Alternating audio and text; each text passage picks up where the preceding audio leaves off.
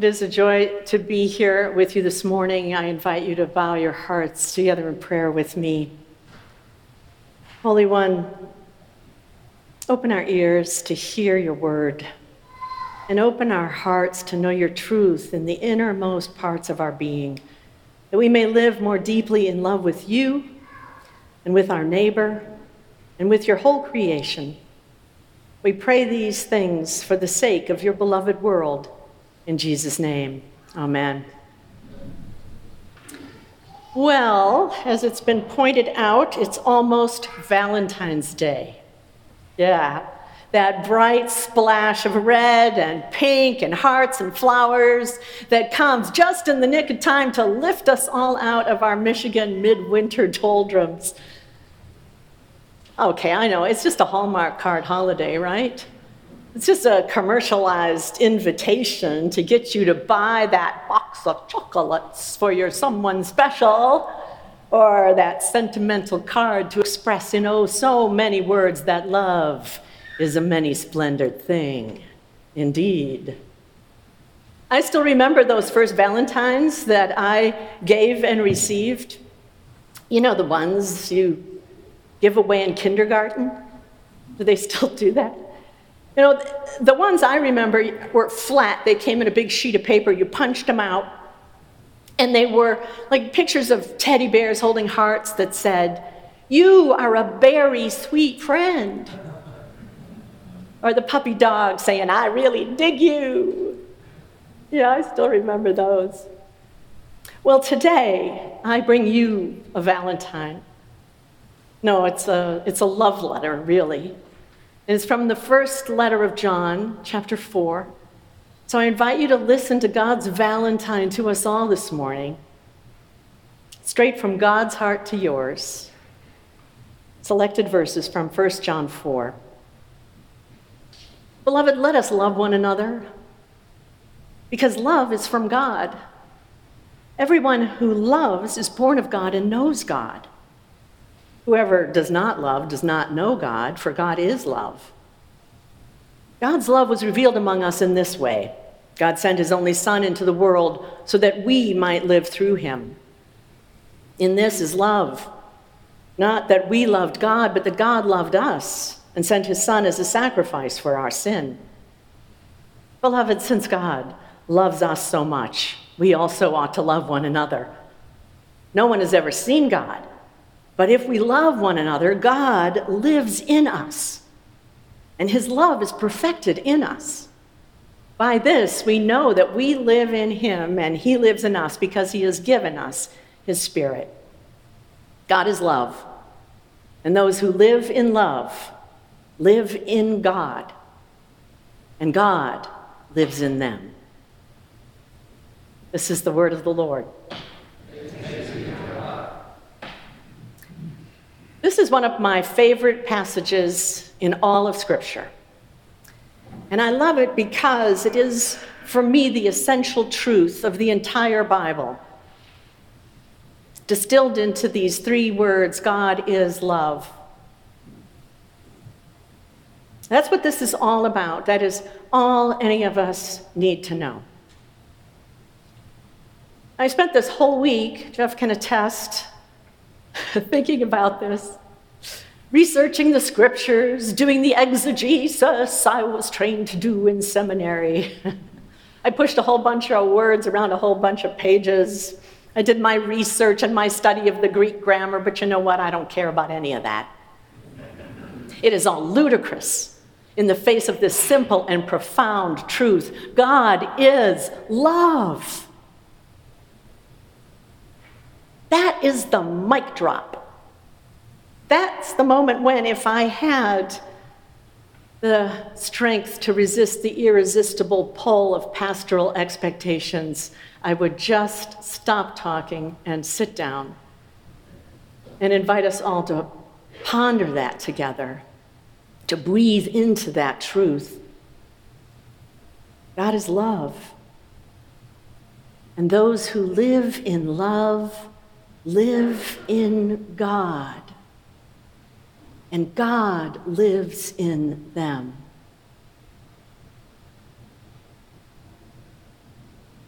God is love. And when we live in love, we live in God, and God lives in us. It takes my breath away. This is not some distant, disinterested deity seated on some cloudy, thunderous, remote mountaintop. This is not some judge peering down from the judgment seat, weighing our rights and wrongs and doling out punishments. This is not even some king perched high on a lofty throne demanding our obeisance. No. This is the one in whom we live and move and have our being, which is how the Apostle Paul explained it to the Athenians.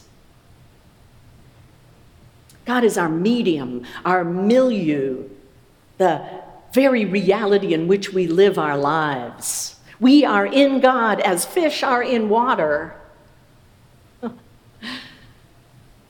is love. The love that birthed you and me, the love that created the universe, the love that pulses through every heartbeat and breathes through every breath of wind and pours down in every drop of rain and every ray of sunshine. God is love.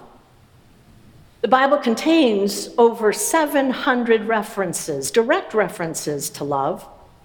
I counted 26 of them right here in this letter from John alone.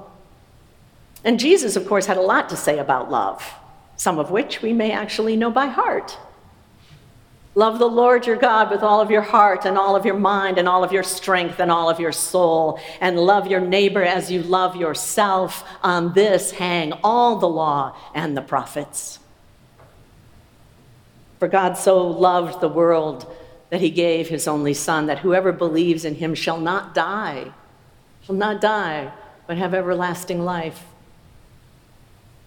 This is my commandment that you love one another. As I have loved you, so you also ought to love one another. By this, everyone will know that you are my disciples if you have love for each other. That is the story. That is the whole story. That is the gospel truth. It is the gospel. God is love. Those who live in love live in God, and God lives in them. And that stunning and amazing reality is the essential truth for all the ages, the hinge on which everything turns. Nothing else is as important, everything else is commentary. God is love. Live in love, and you live in God, and God lives in you. It's not about dogma, nowhere. It's not about subscribing to some religious creed, even. This is not about measuring up to some standard of righteousness, of somehow being good enough so that someday we might merit a ticket through some pearly gate somewhere. No. This is about living now. This is about living heart forward, wholeheartedly, authentically, abundantly. Living fully into the God given image in which we are created. And what is that image? love. Our purpose, our full humanity is discovered when we live fully and completely in love. And I believe in our country and in our world, now more than ever, it is vital that we remember this. It's a matter of survival. This week, Burt Bacharach died. But before he did, I had already stolen a line from one of his songs as the title for this sermon. A song he and Hal David wrote way back in 1965. Remember it? What the world needs now is love, sweet love. It's the only thing that there's just too little of. What the world needs now is love, sweet love. No, not just for some, but for everyone.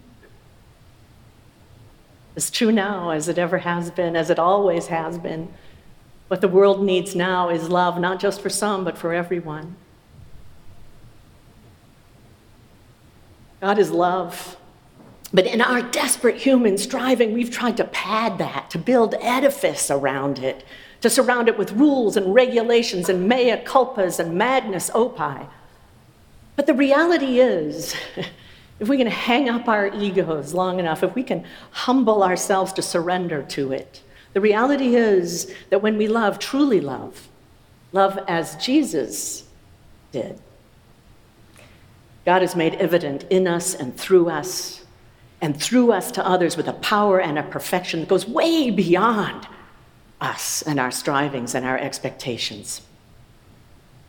And here's the mysterious and amazing truth no one has ever seen God, but if we love one another, God lives in us and God's love is perfected in us. Everything else pales in significance. Now, I want to be very clear. I am not talking about some romantic theory. This is not about Valentines and violins. This is not a platitude or a placebo or a panacea. No, this kind of love is demanding and difficult. It is practical. It takes action. Jesus says, Love when it is inconvenient. Make the first move to reconciliation, even if you still believe you're right. Honor and respect others, and don't use anyone to satisfy your own needs or desires. Cherish the beauty in every single person. Look at them through God's eyes and see in them their own dignity and humanity and worth reflecting yours back to you, whoever they are. For they are created in God's image too. Love when it's hard. Love when it asks more of you than you think you have to give. Love when they disagree with you or dismiss you or offend you or crucify you. Hmm. Yes, it's that hard. And we struggle and we stumble, and all the time we try to live into this love, but we don't do it perfectly. We can't. But God does. And so the promise is that even in our imperfect attempts to love others, to embrace the untouchable, to welcome the stranger, to break down the walls that divide us, to find compassion and understanding in the midst of conflict, even in our inability to do that very well. God is active and present, somehow making love real and God's presence known through our imperfect efforts. And the mystical, joyful truth of it is that there is plenty of love. There is an endless supply of love. It's not like pie. You can't run out. No, in fact, the more you give it away, the more you have. It is the love that created the universe, the love that created you and me, the love that is God in whom we live and move and breathe and have our very being. And our job, our calling as Christians, our calling as human beings, is to let that love flow through us, to intentionally open our hearts and our lives as a channel of God's love to this world. To go live that love in every way we can, in every place we can, with every person and creature and plant and rock and river and stream that we can, knowing that even in our imperfect efforts, God loves and lives through us. Trust that, for it is the gospel truth. God is love. Those who live in love live in God, and God lives in them. Happy Valentine's Day.